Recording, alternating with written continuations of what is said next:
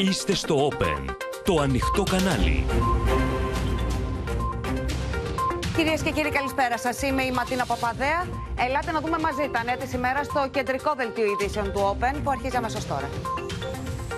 Ψήνεται από τον καύσωνα η Ελλάδα. Πέθανε 46χρονο στην Εύβοια από θερμοπληξία. Μάχη με αναζωπηρώσεις και απόγνωση στις καμένες περιοχές. Τα δύσκολα είναι μπροστά, προειδοποιούν οι ειδικοί. Θέμα αποστρατιωτικοποίησης των νησιών θέτει ξανά ο Ερντογάν και λέει όχι στον Πατριάρχη για τη λειτουργία στην Παναγία Σουμελά το 15 Αύγουστο.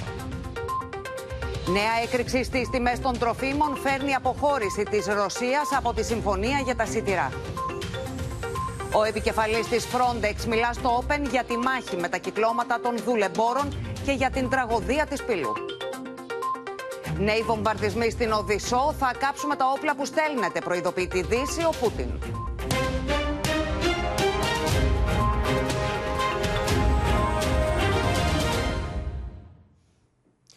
Με ακραίες θερμοκρασίες, κυρίες και κύριοι, που ξεπερνούν τους 40 βαθμούς, χτυπάει για δεύτερο 24ωρο καύσωνα σε ολόκληρη τη χώρα, ενώ καταγράφεται ο πρώτος θάνατος από θερμοπληξία στην Εύβοια. Πρόκειται για 46χρονο, ο οποίος σύμφωνα με καταγγελίες εργαζόταν παράνομα ως διανομέα σε εστιατόριο. Οι ειδικοί προειδοποιούν ότι οι συνθήκες θα γίνουν ακόμα πιο δύσκολες τις επόμενες μέρες, με τον υδράργυρο να φτάνει ακόμα και τους 45 βαθμούς και κρούν τον κόδωνα του κινδύνου για τις ευπαθείς ομάδες. Ένας άνδρας 46 ετών έχασε τη ζωή του από θερμοπληξία στη Χαλκίδα και είναι ο πρώτος θάνατος που καταγράφεται κατά τη διάρκεια του καύσωνα που πλήττει τη χώρα μας. Ο θάνατός του προκάλεσε εισαγγελική παρέμβαση μετά τις καταγγελίες ότι εργαζόταν παράνομα ως διανομέας σε ψητοπολείο. Ο ιδιοκτήτης του οποίου συνελήφθη, απολογήθηκε και με προφορική εντολή αφέθηκε ελεύθερος. Ο συνάδελφος, σύμφωνα με μαρτυρίες και όπως ήταν ευρύτατα γνωστό, δούλευε πιθανότατα ανασφάλιστο σε κατάστημα εστίασης του κέντρου της Χαλκίδας, κάνοντας διανομές με ποδήλατο μέσα στον καύσωνα.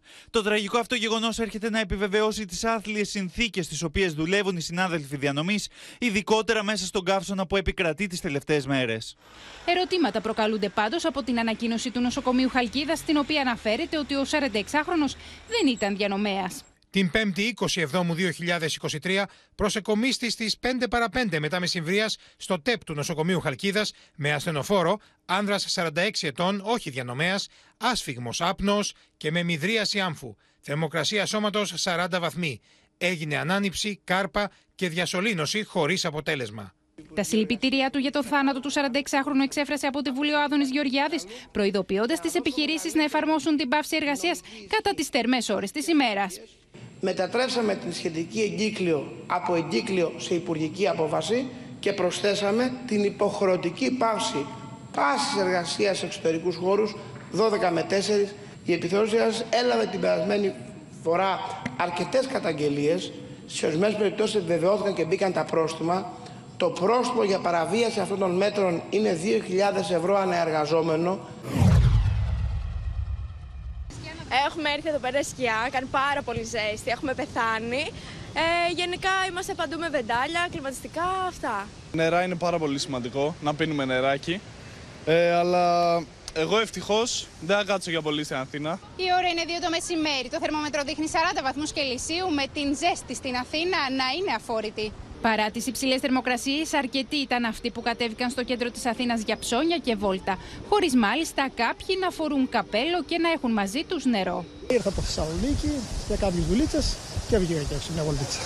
Εμείς πάμε να κάνουμε ψώνια τώρα, οπότε πάμε να προστατεύσουμε τα, τα φράγκα μας, εντάξει. Πολύ περισσότεροι ήταν οι τουρίστες που κάτω από τον καυτό ήλιο επισκέφτηκαν την Ακρόπολη, παίρνοντας όμως τα μέτρα τους. We are preparing for the hot. Have uh, fun, the hat and the water from the Red Cross. That was really helpful. Κάποια στιγμή τουρίστας μη αντέχοντας την αφόρητη ζέστη λιποθύμησε και μεταφέρθηκε με ασθενοφόρο στο νοσοκομείο. Οι παραλίες της Αττικής και της Θεσσαλονίκης ήταν γεμάτες από νωρίς από χιλιάδες κόσμο. Σίγουρα η βουτιά είναι το καλύτερο μετά το καφεδάκι, μπυρίτσα, ηρεμία. Απόδραση δροσιάς οι κοντινές παραλίες της Θεσσαλονίκης που άρχισαν να γεμίζουν με κόσμο από νωρίς το πρωί. Πάμε για μια βουτιά γιατί η θερμοκρασία είναι στους 40 βαθμούς. Μετά τις 12 μία, σπίτι, κλιματιστικό. Οι ειδικοί, ωστόσο, προειδοποιούν ότι σε συνθήκες καύσωνα είναι απαγορευτική παραμονή στις παραλίες, ιδιαίτερα για τα παιδιά και τους ηλικιωμένους, μεταξύ 12 το μεσημέρι και 5 το απόγευμα. Το ρεκόρ θερμοκρασίας καταγράφηκε στο ακροτήρι Χανίων με τον υδράργυρο να φτάνει τους 42,6 βαθμούς Κελσίου. Στο Λουτράκι καταγράφηκαν 41,9 βαθμοί, στο Ψαθή Μεγαλόπολη, στην Πλώρα Ηρακλείου και την Θήβα 41,7, στη Σπάρτη έφτασε τους 41,4 βαθμούς, στο Σπαθοβούνι Κορινθίας τους 41,3 και στη Νέοδο Θήβας τους 41,2 βαθμούς Κελσίου. Σε κλειό αφόρητη ζέστης βρίσκεται ήδη ολόκληρη η χώρα. Έχουμε μαζί μας το μετρολόγο μας, τον Κλέαρχο Μαρουσάκη. Καλησπέρα, Κλέαρχε. Καλησπέρα, Μαντίνα. Θυμίζει ήδη καμίνη η χώρα, ενώ τα επόμενα 24 ώρα έρχονται ακόμα πιο ακραίες θερμοκρασίες. Πράγματι, Ματίνα, ανοίγεται μπροστά μας τουλάχιστον ένα 48ωρο με πολύ υψηλές θερμοκρασιακές τιμές. Θερμοκρασίες δηλαδή που θα ξεπεράσουν σε πολλές περιοχές ακόμη και τους 40 με 42 βαθμούς. Και να επισημάνουμε ότι κατά τη διάρκεια της νύχτας δυστυχώς δεν θα υποχωρεί ο υδράργυρος αρκετούς βαθμούς για να παίρνει έτσι μία ανάσα ο ανθρώπινος οργανισμός. Πάμε λοιπόν θα, να δούμε ποια θα είναι τα χαρακτηριστικά αυτού του νέου ισχυρού θερμοκύματο που λαμβάνει βέβαια τα χαρακτηριστικά καύσωνα. Βλέπετε χαρακτηριστικά, όπως έχουμε σημειώσει στην κάρτα μας, οι μέγιστε θερμοκρασίες θα προσεγγίζουν ή θα ξεπερνούν τους 42 με 45 βαθμούς Κελσίου σε αρκετά έτσι γεωγραφικά διαμερίσματα. Μάλιστα, κατά τη διάρκεια της νύχτας, οι ελάχιστες θερμοκρασίες δεν φαίνεται να πέφτουν για, για τις περισσότερες περιοχές κάτω από τους 27. Μάλιστα, στα μεγάλα αστικά κέντρα δεν θα πέφτουμε ακόμη και κάτω από τους 30 βαθμούς. Άρα, καταλαβαίνουμε θα είναι πολύ δύσκολη η κατάσταση. Επίσης, ε, περιορίζονται τα μελτέμια, τα οποία βέβαια το τελευταίο, τα τελευταία 24 ώρα μας ταλαιπώρησαν ιδιαίτερα στα ανατολικά υπηρετικά και έδωσαν βέβαια και τις πολύ έτσι έντονες πυρκαγιές. Ταυτόχρονα θα έχουμε πολύ χαμηλά ποσοστά σχετικής υγρασίας, που σημαίνει ότι η ατμόσφαιρα θα είναι ιδιαίτερα θερμή και ιδιαίτερα ξηρή.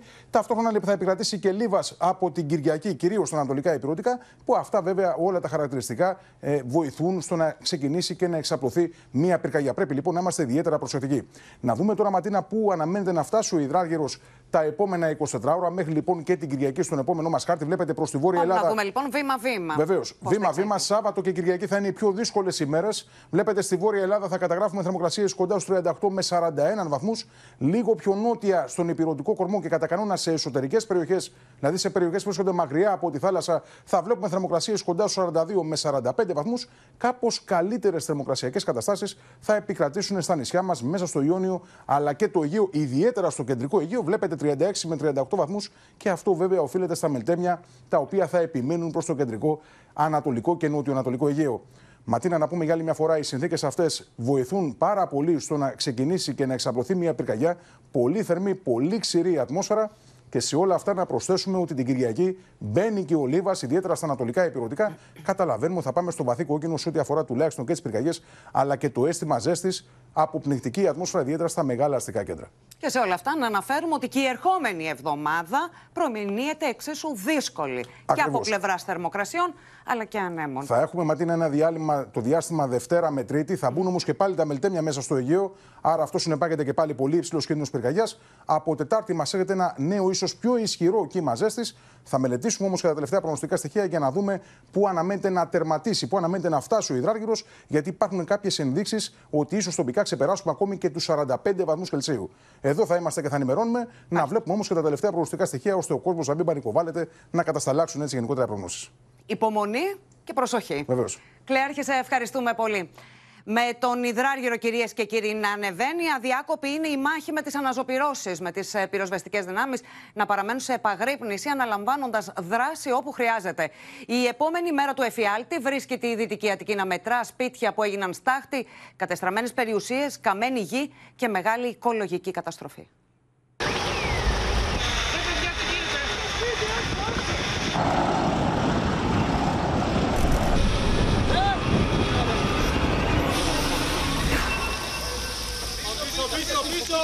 Νύχτα αγωνίας πέρασαν οι κάτοικοι σε Μάνδρα, Μέγαρα και Ινόη, καθώς οι αναζωπηρώσεις της Πέμπτης συνέχισαν το καταστροφικό έργο της μεγάλης πυρκαγιάς που κατέκαψε τα δάση της Δυτικής Αττικής και κατέστρεψε εκατοντάδες περιουσίες.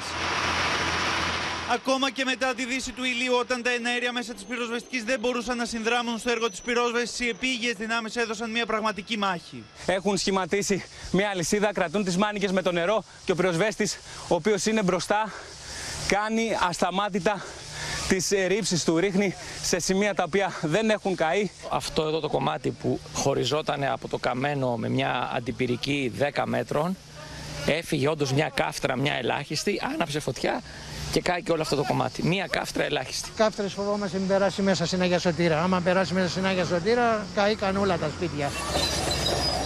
Καθ' όλη τη διάρκεια της νύχτας, μηχανήματα έργου επιχειρούσαν σε δύσβατα σημεία, ανοίγοντας αντιπυρικές ζώνες αλλά και δρόμους για να μπορούν να περάσουν και να επιχειρήσουν οι πυροσβεστικές δυνάμεις. Ορολογιακές βόμβες έτοιμες να εκραγούν. Όπως μπορείτε να δείτε, ερπιστριοφόρα οχήματα προσπαθούν να μαζέψουν τους τόνους από τα σκουπίδια και τα μπάζα για να ανοίξουν την αντιπυρική ζώνη και να περνούν με ευκολία τα πυροσβεστικά οχήματα. Η φωτιά σταμάτησε κατά τύχη ακριβώς σε εκείνο το σημείο. Τα οχήματα της πυροσβεστικής δεν χωρούσαν να περάσουν λόγω του όγκου των σκουπιδιών σε αυτή την παρακαμπτήρια οδό, με αποτέλεσμα να μην μπορούν να επιχειρήσουν. Ανάμεσα στους κατοίκους των πυρόπληκτων περιοχών επικρατεί και οργή για την εικόνα εγκατάλειψης που παρουσιάζουν ακαθάριστοι οικοπαιδικοί χώροι ακόμα και τώρα. Άμα δεις τώρα εδώ δίπλα, ο άλλος δεν ασχολείται. Κάνε μία εδώ να δεις πώς είναι αυτό το οικόπεδο. Δηλαδή το έχει αφήσει ακαθάριστη και ακριβώ δίπλα Κοίτα να δεις τώρα, άμα πέσει εδώ μια κάφτρα, εγώ έχω τελειώσει. Οι ζημιές που προκλήθηκαν σε σπίτια και περιουσίες είναι μεγάλοι. Εκατοντάδες οικογένειες βρίσκονται αντιμέτωπες με την απόλυτη καταστροφή, ενώ ανυπολόγιστη είναι και η οικολογική καταστροφή. Μέχρι τώρα έχουν γίνει συνολικά 151 αυτοψίες στις περιοχές από τις οποίες πέρασαν τα πύρινα μέτωπα την τελευταία εβδομάδα. Στο Δήμο Σαρονικού καταγράφηκαν 51 κτίσματα με ζημιές, στο Δήμο Λουτρακίου 74 κτίσματα, στο Δήμο Μεγαρέων 6, ενώ στο Δήμο Μάνδρας 20 συνολικά κτίσματα, μεταξύ των οποίων και σπίτια υπέστησαν ζημιές. Την ίδια στιγμή, σύμφωνα με μια πρώτη αποτύπωση, περισσότερα από 145.000 στρέμματα έγιναν στάχτη σε Σαρονίδα, Δερβενοχώρια και Λουτράκι. Υπήρχε μια όαση πρασίνου, τώρα υπάρχει μόνο μια μαυρίλα. Οι αριθμοί προκαλούν θλίψη και οργή. Περισσότερα από 35.000 στρέμματα έγιναν στάχτη στην περιοχή των Καλυβίων και της Σαρονίδας. Περισσότερα από 10.000 στρέμματα κάηκαν στην πυρκαγιά του Λουτρακίου, ενώ τα πύρινα μέτωπα στα Δερβενοχώρια απανθράκωσαν περισσότερα από 100.000 στρέμματα.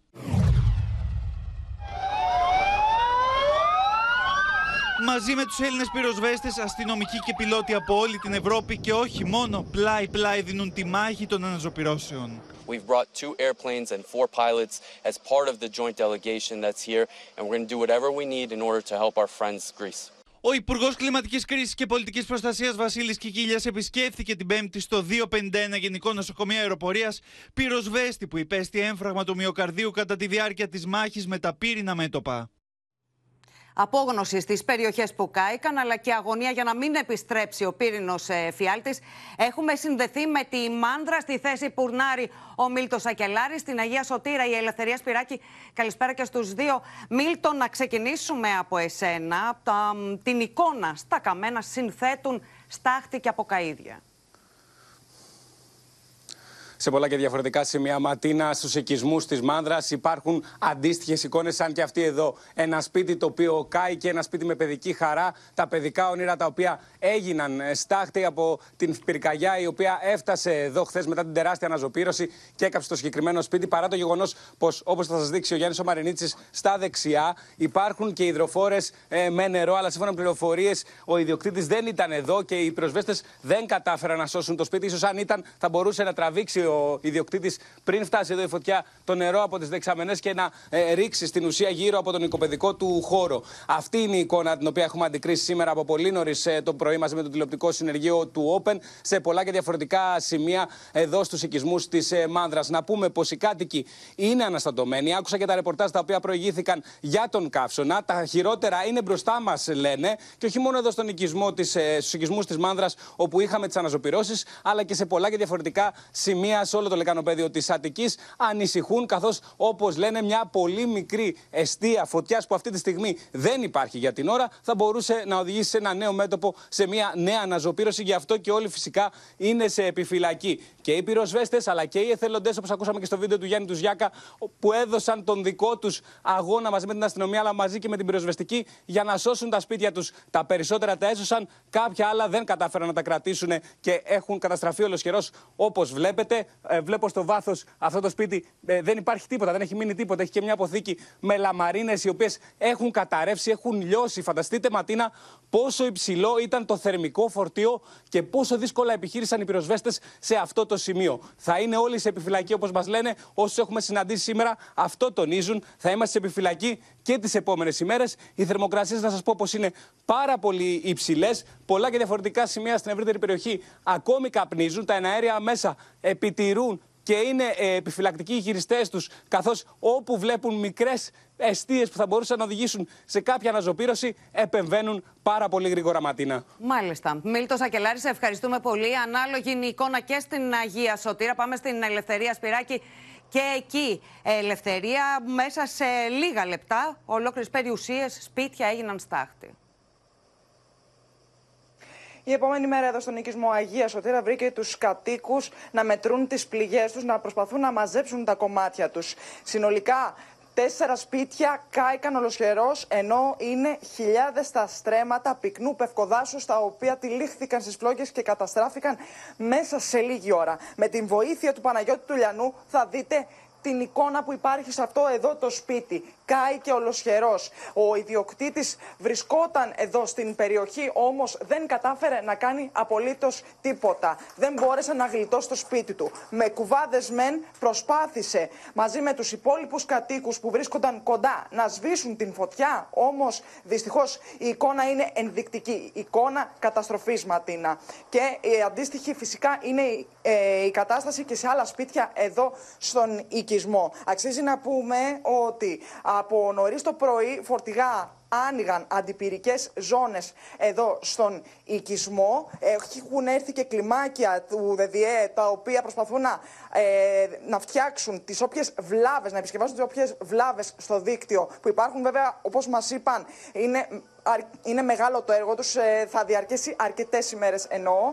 Ε, πάντως, ε, αυτό το οποίο είδαμε είναι ότι υπήρξαν και κάποιες αναζωπυρώσεις κατά τη διάρκεια της ημέρας, ε, όπου τα, οι επίγειες δυνάμεις και οι εναέριες προσπάθησαν να σβήσουν ε, κατευθείαν. Μπορεί βέβαια σύμμαχος αυτές τις ημέρες σε σχέση με τις προηγούμενες να είναι ο αέρας, ο καιρός, γιατί απλώς δεν, δεν είχε δυνατό αέρα, όπως είδαμε στις προηγου, ε, τις προηγούμενες μέρες. Όμως, Ματίνα, αυτό το οποίο μας θόνησαν οι πυροσβέστες είναι ότι δεν έχει τελειώσει τίποτα, καθώς βρίσκονται σε κόκκινο συναγερμό και για, την, και για αύριο και για την Κυριακή. Μάλιστα αύριο το επίπεδο κινδύνου πυρκαγιάς είναι στο 4 και αυτό το οποίο μας λένε είναι ότι οι υψηλές θερμοκρασίες σε συνδυασμό με τον αέρα που αναμένεται τις επόμενες ώρες δεν τους επιτρέπει να εφησυχάσουν. Πρέπει να βρίσκονται σε επιφυλακή τόσο οι ίδιοι όσο και οι κάτοικοι, οι οποίοι τέλος να σου πω Ματίνα ότι ενώ ζητήθηκε η εκένωση του οικισμού χθες, δεν εγκατέλειψαν τα σπίτια τους, έμειναν εδώ με λάστιχα, κουβάδες και ό,τι άλλο μέσο διέθεταν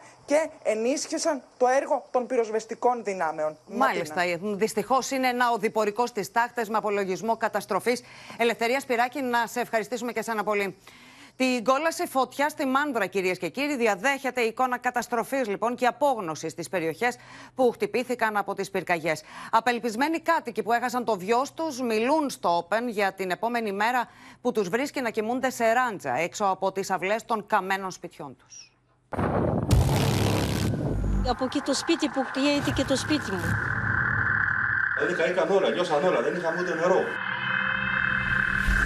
Δεν έχουν ούτε δεύτερο παντελόνι πλέον λόγος. Οι κάτοικοι στον οικισμό Τσακάλι της Μάνδρας ξεσπιτώθηκαν από τη μια στιγμή στην άλλη. Η πυρκαγιά κατέστρεψε τα σπίτια τους και τώρα κοιμούνται σε ράντζα έξω στις αυλές. Μια εικόνα γροθιά στο στομάχι. Ένας άνδρας ο οποίος έχασε το σπίτι του στην καταστροφική πυρκαγιά κοιμάται σε ένα ράτσο μπροστά από το καμένο του σπίτι, καθώς δεν έχει πού να πάει. Έφυγαν για να γλιτώσουν από τη φωτιά και όταν επέστρεψαν, τα σπίτια τους είχαν καεί. Το χάραμα της ημέρας τους βρίσκει εξαντλημένους και κατάκοπους να κοιμούνται σε ό,τι τους έχει απομείνει. Και τι να κάνω, πού να κοιμάμαι. Και ακόμα αυτό το προστό έρχεται καπνός, ακόμα έρχεται μέσα εδώ. Πού θα πάρεις καλά ανάσα, δηλαδή. Για τρίτη μέρα ο κύριος Αλέξης κοιμάται σε ράντζο με τη σύζυγό του έξω από το σπίτι. Όταν το αντίκρισε για πρώτη φορά μετά το πέρασμα της πύρινης λέλαπας, η καρδιά του σκίστηκε. Εδώ είχα ψυγείο, εδώ είχα το λάπι, όλα καήκαν. Όλα τα εργαλεία μου. Τώρα ούτε ένα κατσίδι δεν μπορώ να Η εικόνα του καμένου σπιτιού τον πονά, αλλά δεν θέλει να φύγει. Λέω, όχι, το σπίτι δεν αφήνω. Πού να το αφήσω; Αυτό που έχω μείνει να μου πάρουνε. Σπίτια κάηκαν και από το πέρασμα της πυρκαγιάς στον οικισμό Αγίας Σωτήρα Μάνδρας. Το σπίτι που βλέπετε αποτελούσε την κύρια κατοικία μιας οικογένειας εδώ στον νοικισμό Αγίας Σωτήρα. Όπως μπορείτε να διακρίνετε, η πύρινη λέλαπα δεν άφησε τίποτα όρθιο. Και το μόνο που έμεινε είναι ένα κουφάρι που θυμίζει στους ιδιοκτήτες ότι εδώ κάηκαν οι κόποι μιας ζωής. Έχει καεί όλος καιρός, όπως βλέπετε, και της θείας μου και της ξαδέρφης μου. Όλο αυτό έγινε μέσα σε 20 λεπτά. Δεν έμεινε τίποτα. Η ατμόσφαιρα ήταν πάρα πολύ πυκνή, πάρα πολύ αποπνικτική, δεν μπορούσες να αναπνεύσεις. Ήταν σαν να είχε κάτσει όλος ο καπνός πάνω από τα σπίτια μας. Και πήρα τα παιδιά μου μέσα στη μαύρη νύχτα. Ήταν κοιμισμένα δηλαδή. Τα πήρα αγκαλιά και τα κατεβάσω.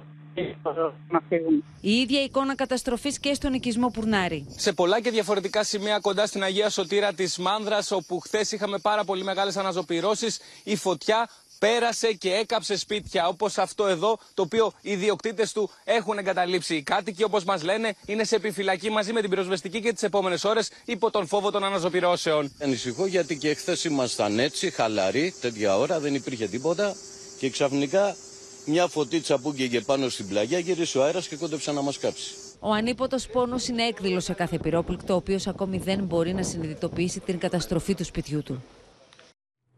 Μέτρα στήριξης των πληγέντων από τις φωτιές ανακοίνωσε το Υπουργείο Περιβάλλοντος ενώ δέσμευση της κυβέρνησης. Πάμε στη Στέλλα Παπαμιχαήλ. Στέλλα, είναι να τρέξουν γρήγορα οι διαδικασίες για αποζημίωση.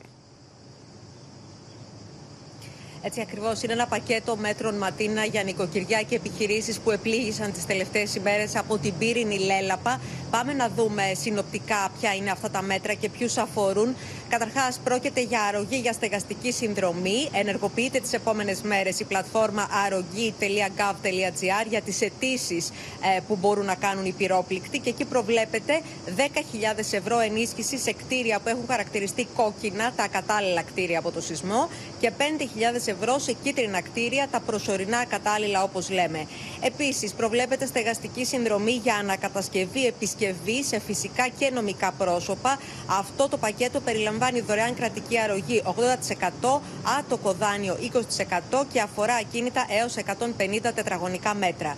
Επίσης, τα μέτρα περιλαμβάνεται και η επιδότηση ενοικίου. Το ύψος για την κάλυψη της δαπάνης μπορεί να κυμαίνεται από 300 έως 500 ευρώ.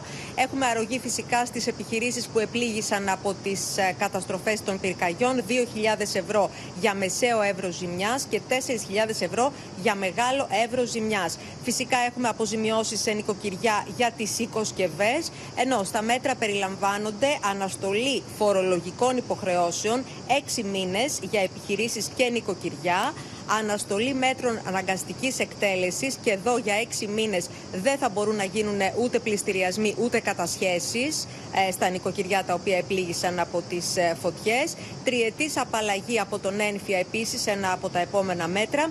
Ρύθμιση και αναστολή ασφαλιστικών εισφορών για έξι μήνες σε επιχειρήσεις σε περιοχές που επλήγησαν και αναστολή συμβάσεων εργασίας για ένα τρίμηνο ματίνα. Μάλιστα, Στέλλα Παπαμιχαήλ, σε ευχαριστούμε πολύ. Συνεχίζεται την ίδια ώρα η πολιτική κόντρα για την ετοιμότητα του κρατικού μηχανισμού, με την αντιπολίτευση να καταλογίζει στην κυβέρνηση έλλειψη πρόληψης και σχεδιασμού για τις πυρκαγιές. Για ένα πολύ δύσκολο τριήμερο, με ακραίες θερμοκρασίες, έκανε λόγο ο Βασίλης Κικίλιας, συστήνοντας στου πολίτες ιδιαίτερη προσοχή. Τα πιο δύσκολα είναι μπροστά μας, προειδοποίησε ο Υπουργός Πολιτικής Προστασίας Βασίλης Κικίλιας μετά την ολοκλήρωση της διυπουργική σύσκεψης με αντικείμενο τον καύσωνα που επικρατεί στη χώρα αλλά και τα διάσπαρτα πυρηνά μέτωπα. Ζητάμε από τους πολίτες να βοηθήσουν σε αυτή την προσπάθεια και όλοι μαζί να ξεπεράσουμε ε, τις δύσκολες μέρες οι οποίες ε, ακολουθούν. Από ό,τι φαίνεται θα έχουμε ένα πολύ δύσκολο τριήμερο Παρασκευή Σάββατο Κυριακή με ακραίες καιρικές συνθήκες, όπως είπα, και πολύ ψηλές θερμοκρασίες που θα ακολουθήσουν μελτέμια και μποφόρ και νέος καύσωνας στα μέσα της επόμενης εβδομάδας. Όχι επικοινωνιακή διαχείριση στο όνομα της κλιματικής αλλαγής, όπως κάνει η κυβέρνηση, δηλώνει ο πρόεδρος της κοινοβουλευτικής ομάδας του ΣΥΡΙΖΑ, ο Κράτη Φάμελος, επισημένοντας πως χρειάζεται μακροχρόνιος και σταθερός σχεδιασμός για την πρόληψη των βασικών πυρκαγιών. Αναγνωρίζουμε ότι υπάρχει θέμα φυσικών καταστροφών από την κλιματική κρίση. Υπάρχουν δύο ζητήματα. Αν η πολιτεία έχει πρόβλεψη, πρόληψη και σχεδιασμό για τις μεγάλες αλλαγές του κλίματος και δεύτερον αν είναι με επάρκεια προετοιμασμένη για την τρέχουσα την πυρική περίοδο. Το αποτύπωμα, δηλαδή η έκταση των καμένων εκτάσεων, δείχνει ότι κάπου τα πράγματα έχουν αρχίσει και φεύγουν σε πολύ μεγάλους αριθμούς. Ο Νικός Ανδρουλάκης επισκέφθηκε το πυροσβεστικό κλιμάκιο της Κασάνδρας στη Χαλκιδική και χαρακτήρισε μέγιστη σημασία στην πρόληψη για να περιοριστεί όσο το δυνατόν περισσότερο η πύρινη λέλαπα που κατακαίει εκατοντάδες χιλιάδες στρέμματα δάσους κάθε χρόνο. Αυτά λέμε κάθε καλοκαίρι και κλείμε πάνω από τα καμένα. Πρέπει να επενδύσουμε στην πρόληψη. Αλλά επίσης σημαντικό είναι να εξυγχρονίσουμε τα σχέδια πολιτική προστασίας. Διότι σε πάρα πολλές περιπτώσεις δεν λειτουργούν. Όπως επίσης και την, ε, να λήξουμε τα θέματα που αφορούν οργανοδιαγράμματα, επικάλυψης αρμοδιοτήτων μεταξύ της τοπικής αυτοδιοίκησης πρώτου βαθμού, περιφερειών, κεντρικού κράτους. Η κλιματική κρίση φταίει που δεν είχαν καθαριστεί τα δάση. Η κλιματική κρίση φταίει που ανοιγόντουσαν την ώρα της πυρκαγιάς από τα γκρέιντερ οι δρόμοι για να περάσουν τα πυροσβεστικά σώματα. Η κλιματική κρίση φταίει που οι κρούνοι δεν είχαν νερό. Και ενώ οι καιρικές συνθήκες ευνοούν την εκδήλωση πυρκαγιάς, εκτάσεις και οικόπεδα παραμένουν ακαθάριστα με ξερόκλαδα και σκουπίδια, λειτουργώντας ως προ ανάματα. Το Open, συνεχίζοντας τις αυτοψίες, κατέγραψε επικίνδυνα σημεία πιθανές παγίδες φωτιάς στο περιαστικό δάσος του Σέιξου, του μοναδικού πνεύμονα πρασίνου στη Θεσσαλονίκη. Αυτά κοπήκανε, δεν μαζευτήκανε. Μια ορολογιακή βόμβα έχουμε μπροστά μας. Κομμένοι κορμοί δέντρων, στίβες από ξερά κλαδιά και πευκοβελώνες συνθέτουν την ανησυχητική εικόνα που συναντά κανείς σε αρκετά σημεία στο περιαστικό δάσος του Σέιξου. Βρισκόμαστε στην καρδιά του δάσους του Σέισου. Από ό,τι βλέπετε γύρω μου υπάρχουν κομμένα κλαδιά και κορμί δέντρων. Η περιοχή έχει ανακαθαριστεί μήνες, ίσως και χρόνια. Θεωρούμε ότι πλέον είναι πολύ επικίνδυνη ζώνη με όλη αυτή την ε, αλόγιστη ξύλευση που έμεινε εδώ μέσα. Ε, είναι μια παρτοαποθήκη. Ο μοναδικός πνεύμονα πρασίνου που ανήκει στους Δήμους Θεσσαλονίκης, Νεάπολης Οικαιών και Πηλέα Χορτιάτη, κρύβει πολλούς κινδύνους με σημεία όπου έχει αφαιθεί διάσπαρτη καύσιμη ύλη. Τα ξερά κλαδιά που άφησαν οι λοτόμοι βρίσκονται ακριβώς δίπλα από το δρόμο και σχηματίζουν βουνό. Μια προσεξία, μια κάφτρα ενός τσιγάρου είναι ικανά να προκαλέσουν φωτιά με ανυπολόγιστες καταστροφές. Υπάρχει μεγάλη επικίνδυνοτητα στο ΣΕΙΞΟΥ. Θα πρέπει όλοι μας να το προστατεύσουμε. Πυροσβέστες, δασικοί υπάλληλοι, άνδρες της πολιτικής προστασίας του Δήμου Θεσσαλονίκης και εθελοντές βρίσκονται σε διαρκή επαγρύπνηση με αυξημένες περιπολίες καθ' όλη τη διάρκεια του 24ωρου. Ο Δήμος Θεσσαλονίκης, το αυτοτελέστημα πολιτικής προστασίας, από την έναρξη της αντιπυρικής περίοδου, προγραμμάτισε προγραμμάτισε τις περιπολίες στο δάσος, στο περιαστικό δάσος, στον τομέα ευθύνης μας. Ο κίνδυνος ε, κάποιες πυρκαγιάς στο ΣΕΙΞΟΥ είναι πάντοτε ένας εφιάλτης. Θα πρέπει όμως να τρέξει το πρόγραμμα αντινέρο που είναι ένα πρόγραμμα του δασαρχείου και αποσκοπεί στο να καθαριστούν οι περιοχές των οικειών που βρίσκονται αγκαλιά με το δάσος του Σέξου. Επίσης θα πρέπει να προχωρήσουν γρηγορότερα οι εργολαβίες για τις αποψηλώσεις των κατεστραμμένων για το φλοιοφάγο. Εμείς γυρνάμε κάθε καλοκαίρι συνεχόμενα σε καθημερινές περιπολίες ως εθελοντές με, την ΕΔΟΜΑΚ. Τις τελευταίες μέρες, μέσα στο δάσος έχουν τοποθετηθεί και δύο πυλώνες ραντάρ πυρανίχνευση καπνού. Ωστόσο, αυτά δεν έχουν μπει ακόμη σε λειτουργία, με αποτέλεσμα τα δεδομένα που καταγράφουν στο λογισμικό τους να μην φτάνουν στην πυροσβεστική υπηρεσία. Στην περιοχή της Τούμπας, ακριβώς κάτω από το περιαστικό δάσος, υπάρχουν δεκάδες κατοικίες δίπλα από καθάριστα οικόπεδα. Έχουν συμβεί κάποιες φωτιές που είχαμε πέρυσι κινδυνεύουμε, δηλαδή φοβόμαστε κάθε φορά εδώ πέρα. Θα πρέπει να προβούν οι πολίτες, οι δημότες, οπωσδήποτε στον καθαρισμό των οικοπαίδων τους, γιατί αυτό γίνεται καθαρά για να διαφυλάξουμε τους πνεύμονες πρασίνου όλων των πόλεων που δυστυχώς πάσχουμε καθότι βρισκόμαστε μέσα στον αστικό ιστό. Σύμφωνα με τον ίδιο, έχει προγραμματιστεί ο καθαρισμός των οικοπαίδων της περιοχής μέσα στο επόμενο διάστημα. Εκτός από την Ελλάδα, στο έλεος του καύσωνα βρίσκονται επίσης Ισπανία, Γαλλία και Ιταλία, που σαρώνονται από πολύ ψηλές θερμοκρασίες. Στην άλλη πλευρά του Ατλαντικού, ο υδράργυρος στην Καλιφόρνια εκτινάχθηκε στους 50 βαθμούς Κελσίου. Ο καύσωνας σαρώνει τον Ευρωπαϊκό Νότο. Στην Ιταλία, το θερμόμετρο αγγίζει τους 50 βαθμούς Κελσίου στις Ιρακούσες. They are hearing us without a doubt. Nonetheless, they're still going around Rome like they're used to, in the way that they're used to. 18 πόλεις βρίσκονται σε κατάσταση έκτακτης ανάγκης. Στην πιάτσα Ντεσπάνια, ο κόσμος τρέχει στα συντριβάνια για να δροσιστεί. No, this is the last place I wanted to be. I mean, it, it's it's kind of hot, but the city is beautiful. So you just need to stay hydrated, a little bit of water, a little bit of spritz, and uh, I mean, you make the best out of it. Ακριβώς ίδια εικόνα και στην Ισπανία. Ο υδράργυρος σκαρφαλώνει σε πολλές περιοχές του 45 βαθμούς Κελσίου. Ισπανοί κάτοικοι και τουρίστες αναζητούν εναγωνιωδώς ένα δροσερό μέρος. Στη Μούρθια, ένας Μαροκινός έχασε τη ζωή του από θερμοπληξία. Η ίδια εικόνα και στη Γαλλία, με το θερμόμετρο να είναι σταθερά πάνω από τους 40 βαθμούς Κελσίου. Στις Ηνωμένες Πολιτείες Αμερικής στην Καλιφόρνια, ο υδράργυρος σπάει κάθε ρεκόρ ξεπερνώντας τους 50 βαθμούς Κελσίου. Οι αρχές σε τουλάχιστον 40 μεγάλες αμερικανικές πόλεις έχουν καλέσει τους πολίτες να κυκλοφορούν μόνο τις πρωινές ώρες. Στο μέτωπο της ακρίβειας, νέο καύσωνα στις τιμές των τροφίμων φέρνει αποχώρηση της Ρωσίας από τη συμφωνία με τα σιτηρά. Λάδι σε αυτή τη φωτιά ρίχνει και η απόφαση της Ινδίας να μειώσει τις εξαγωγές ρυζιού. Με επέκταση του πλαφών στο περιθώριο κέρδους και παράταση του Market Pass, επιχειρεί η κυβέρνηση να φρενάρει τις ανατιμήσεις. Όταν ε, τα τυριά έφυγαν η φέτα από 8-9 ευρώ και έφτασαν 15 και τα κασέρια 20, ούτε για μεζέ, για αντίδωρο δεν είναι να τα πάρουμε. Την ώρα που η ακρίβεια και η νοικοκυριά νέα φωτιά στις τιμές των τροφίμων βάζει απόφαση της Ρωσίας να αποχωρήσει από τη συμφωνία για τα σιτηρά. Στα διεθνή χρηματιστήρια η τιμή του σιταριού εκτοξεύτηκε κατά 9% την Τετάρτη, καταγράφοντας τη μεγαλύτερη ημερήσια αύξηση της δεκαετίας, ενώ οι ρωσικές απειλές για τις εξαγωγές δημητριακών μέσω της Μαύρης Θάλασσας εντείνουν τους φόβους για επισητιστική κρίση. We are already seeing the negative impact on global wheat and corn prices, which hurts everyone. But especially vulnerable people in the global south.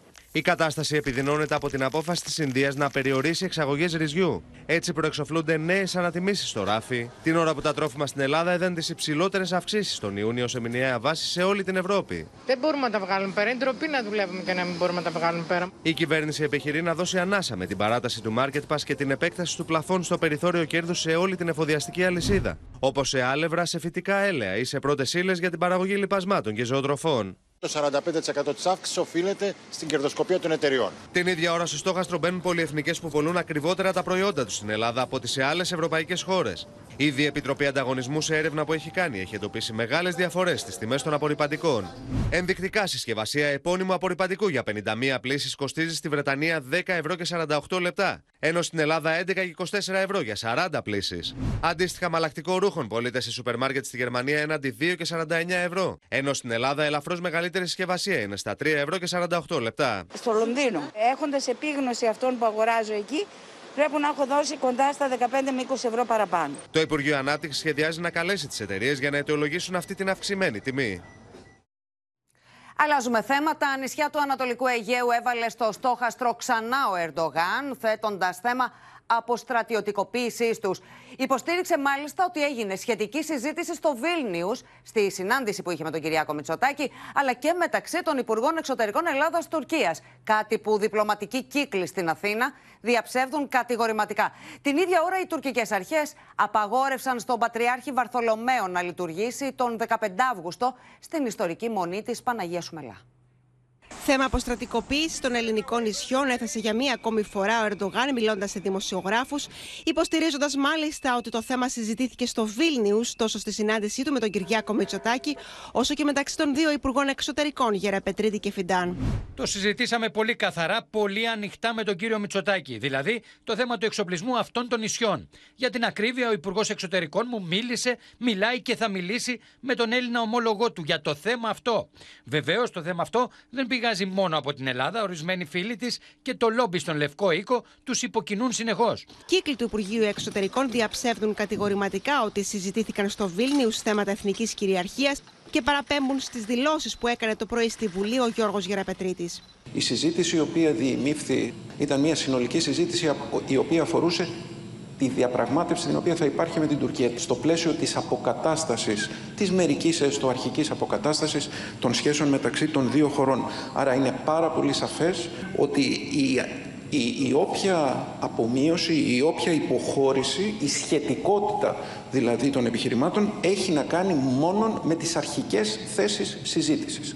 Χωρίς καμία έκπτωση της κυριαρχίας. Όταν θα προχωρήσει η συζήτηση αυτή, θα υπάρξουν ενδεχομένως κάποιες παραχωρήσεις, έτσι ώστε να μπορέσει να υπάρξει μια αμοιβαία αποδεκτή λύση, με όριο πάντοτε την βασική γραμμή που είναι η, η γραμμή των εθνι... της υποστήριξης των εθνικών συμφορέντων. Την ίδια ώρα, οι τουρκικές αρχές αποφάσισαν να μην δώσει άδεια για την τέλεση της θείας λειτουργίας στην Παναγία Σουμελά από τον Οικουμενικό Πατριάρχη το 15 Αύγουστο.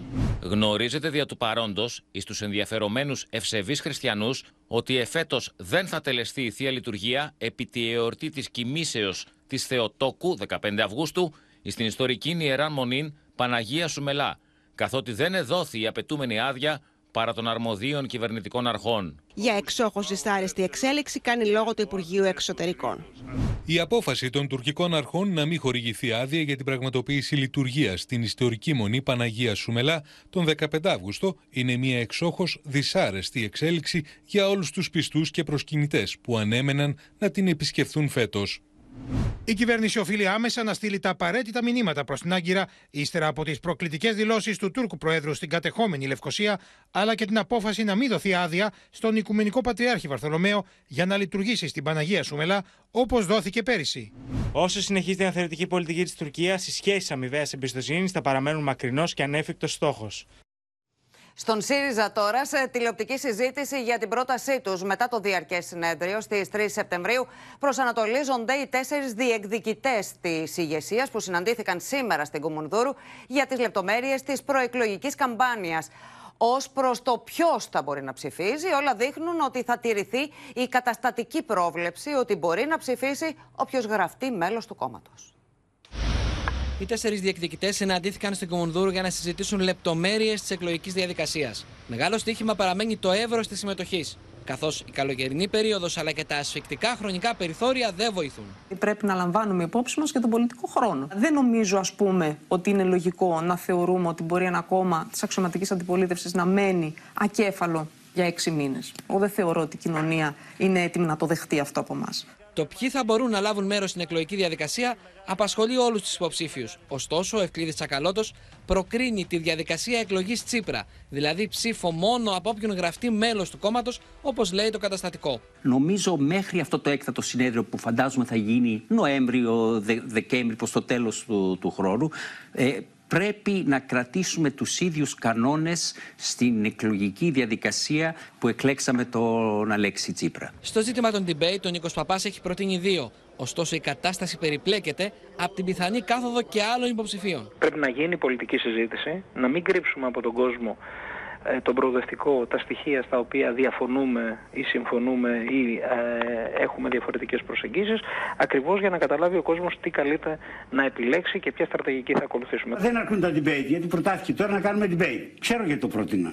Να κάνουν δημόσιες σχέσεις. Όλα δείχνουν ότι ένα debate θα γίνει αμέσως μετά το διαρκές συνέδριο της 3η Σεπτεμβρίου. Καθώς νωρίτερα θα μπορούσε να υπάρξει και άλλη υποψηφιότητα, όπως αυτή του Σοκράτη Φάμελου, ο οποίος δεν ανοίγει τα χαρτιά του. Η κυρίως συζήτηση πάντως γίνεται για την πολιτική κατεύθυνση. Όλοι οι υποψήφοι δηλώνουν υπέρ του ανοίγματος, δίνοντας όμως ο καθένας διαφορετικά χαρακτηριστικά στο άνοιγμα αυτό. Θες ένα κόμμα το οποίο να είναι πλειοψηφικό, δηλαδή να μπορεί να εκφράζει το μεγάλο όγκο, τη Ναι. μεγάλη μάζα των πολιτών που κινούνται, αν θέλετε, από την αριστερά στο προοδευτικό κέντρο. Άλλο σε ποιους απευθύνεσαι, που εγώ δεν μπορώ να φανταστώ αριστερό ή αριστερή που δεν θέλει να απευθυνθεί σε πάρα πολύ κόσμο. Και είναι άλλο ποιος είσαι εσύ που απευθύνεσαι. Αν δεν έχεις ένα στίγμα, αυτό δεν λέω ότι η ταυτότητα πρέπει να είναι γραμμένη στην πέτρα και δεν θα εξ- εξελίσσεται, αλλά πρέπει να υπάρχει κάποια άγκυρα. Είμαστε το κόμμα το οποίο εκτείνεται από την αριστερά στο προοδευτικό κέντρο. Και όχι με όρους απεύθυνσης. Δηλαδή δεν απευθυνόμαστε στους προοδευτικούς ανθρώπους ως πελάτες. Σοβαρό επεισόδιο σημειώθηκε το πρωί στη δεύτερη μοίρα αλεξιπτωτιστών στον Ασπρόπυργο. Σύνδεση με τη Γεωργία Γαρατζιώτη, που θα μας ενημερώσει η Γεωργία. Καλησπέρα, Ματίνα. Και το θέμα έχει πάρει ήδη το δρόμο της στρατιωτικής δικαιοσύνης. Όπως είπες και εσύ, όλα συνέβησαν σήμερα το πρωί στη δεύτερη μοίρα αλεξιπτωτιστών που εδρεύει στον Ασπρόπυργο, όταν για άγνωστη ως τώρα αιτία υπαξιωματικός άνοιξε πυρ με αβολίδωτα σε χώρο του στρατοπέδου. Όπως μαθαίνουμε, ακούστηκαν ρηπές στον αέρα και προκλήθηκε πανικός για λίγη ώρα στο στρατόπεδο. Ευτυχώς δεν υπάρχουν τραυματίες από το συμβάν. Ο υπαξιωματικός είχε ταμπουρωθεί για αρκετή ώρα στο δικητήριο του στρατοπέδου. Αμέσως έσπευσε ο αρχηγός Γεθά στρατηγός Κωνσταντίνος Φλόρος, ο οποίος συμμετείχε στις διαπραγματεύσεις που έγιναν για να μπορέσει α, να βγει έξω και να παραδοθεί. Α, ο υπαξιωματικός από το μεσημέρι έχει, ε, έχει συλληφθεί από τη στρατονομία και η οποία έχει αναλάβει και τη διερεύνηση του συμβάντων. Ωστόσο, σύμφωνα με πληροφορίες, ε, το τελευταίο διάστημα, όπως μαθαίνουμε, υπήρχαν προβλήματα μεταξύ αυτού και του διοικητή. Όπως επισημαίνει και το Γενικό Επιτελείο Εθνικής Άμυνας σε ανακοίνωσή του, το θέμα είναι λήξαν και στη μονάδα έχει επέλθει ηρεμία. Ματίνα. Μάλιστα, Γεωργία, να σε ευχαριστήσουμε πολύ.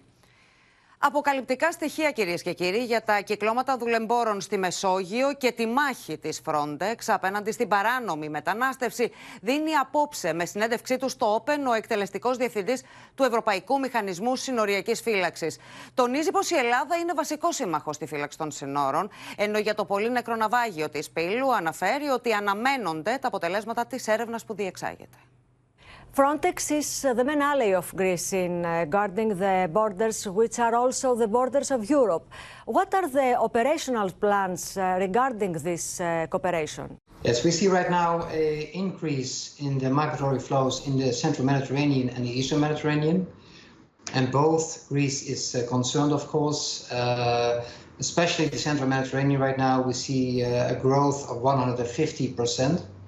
But also we see different modus operandi from the smugglers, and that is very worrisome. And of course, we have to do this together with the Greek authorities because the purpose of Frontex is to support the member states in their efforts to protect their borders, but also, of course, indeed protecting European borders. Mm -hmm. So for us, Greece is a very important partner to work together with. I think uh, Greece is already doing a lot, and perhaps they should tell more what they are doing uh, right now. Um, but I think we have a shared responsibility for that. We see that uh, the smugglers are becoming more and more ruthless. It's unbelievable in what bad shape those ships uh, are. And really uh, filling them with migrants, and that, that sounds uh, very awful, but it is very awful. Uh, even sometimes at, at gun, gunpoint, eh, so under threat to go to have to go on board. That's one strategy. The other one is using small vessels. That's more or less done from Tunisia, which they built in one day uh, will cost them about 1,000 euros to, to, to make, and you can put 30 people on board. So mm -hmm. last weekend, for example, we saw 40 ships, 40 ships, departing from the Tunisian borders, reaching for Lampedusa at the same time. So that means 12 to 1,600 migrants uh, in, in one sort of fleet of, uh, of ships. And, and of course, both methods are very dangerous for the mm. migrants. So um, uh, th th there's a huge danger involved for the migrants, and, and they still try it. A few weeks ago, we had the shipwreck in Pilos. Can you tell us what happened that night? Of course, I was not there, uh, neither were our forces uh, or our planes. So what happened on the spot, I cannot tell anything about, and we have to rely on the investigation from the Greek authorities, and we will. Στο μέτωπο του πολέμου, ο Πούτιν προειδοποιεί εκ νέου τη Δύση ότι οι ρωσικές δυνάμεις θα καταστρέψουν τα όπλα που φτάνουν στο Κίεβο. Λίγο νωρίτερα, ο Λευκός Οίκος ανακοίνωνε πως ο Ουκρανικός στρατός χρησιμοποιεί αποτελεσματικά τις βόμβες διασποράς που έστειλε η Ουάσιγκτον. Την ώρα που ο Ουκρανικός στρατός ανακοίνωνε πως έχει ανακαταλάβει εδάφη στη Ζαπορίζια στο Νότο, αλλά και στο Μπαχμούτ στα Ανατολικά, ο Βλαντίμιρ Πούτιν προειδοποιούσε τη Δύση πω όσα όπλα και να στείλει στι Ουκρανικέ ένοπλε δυνάμει δεν πρόκειται να αλλάξουν την έκβαση του πολέμου υπέρ του Κιέβου. Весь мир видит, что хваленная западная, якобы неуязвимая техника горит. А по своим тактико-техническим данным она часто даже уступает некоторым образцам вооружения еще советского производства. Είχε προηγηθεί η ανακοίνωση από την Ουάσιγκτον πω οι βόμβε διασπορά που έστειλε στο Κίεβο ήδη χρησιμοποιούνται στο μέτωπο εναντίον τη Ρωσία. We have uh, gotten some initial feedback from the Ukrainians and uh, they're using them uh, quite effectively. And they are actually having a, an impact on Russia's defensive formations and Russia's defensive maneuvering. Παράλληλα, ο Πούτιν κατηγόρησε την Πολωνία πως έχει εδαφικές φιλοδοξίες στην Ουκρανία. Если польские части войдут, например, во Львов или на другие территории Украины, то они там и останутся. Причем останутся навсегда. Στην Οδυσσό, οι Ουκρανικέ αρχέ κατηγόρησαν τι ρωσικέ δυνάμει πω βομβάρδισαν τι εγκαταστάσει του λιμανιού για τέταρτη νύχτα στη σειρά. Οι διασώστε ανέσυραν δύο τραυματίε μέσα από τα χαλάσματα κτηρίου. Огонь. Аккуратнее. Да подожди, куда опираетесь? Давай, за меня держи. За меня А где еще? Τουλάχιστον τέσσερι άνθρωποι έχασαν τη ζωή του και άλλοι δύο τραυματίστηκαν από ρωσική πυραυλική επίθεση στη Ζαπορίζια, όπω ανακοίνωσαν Ουκρανοί αξιωματούχοι. З понеділка російські терористи вже застосували проти нашої держави і значною мірою саме проти Одеси та Одещини, Миколаєва і інших наших південних міст і громад застосували майже 70 ракет різних типів, майже Την ίδια ώρα, το ρωσικό πολεμικό ναυτικό διεξάγει ασκήσει στη Μαύρη Θάλασσα μετά την αποχώρηση τη Ρωσία από τη συμφωνία για τη μεταφορά σιτηρών από τα ουκρανικά λιμάνια. Πίσω στα δικά μας, με το θερμόμετρο να κοκκινίζει επικίνδυνα τις επόμενες μέρες, οι επιστήμονες προειδοποιούν πως τα δύσκολα είναι μπροστά μας.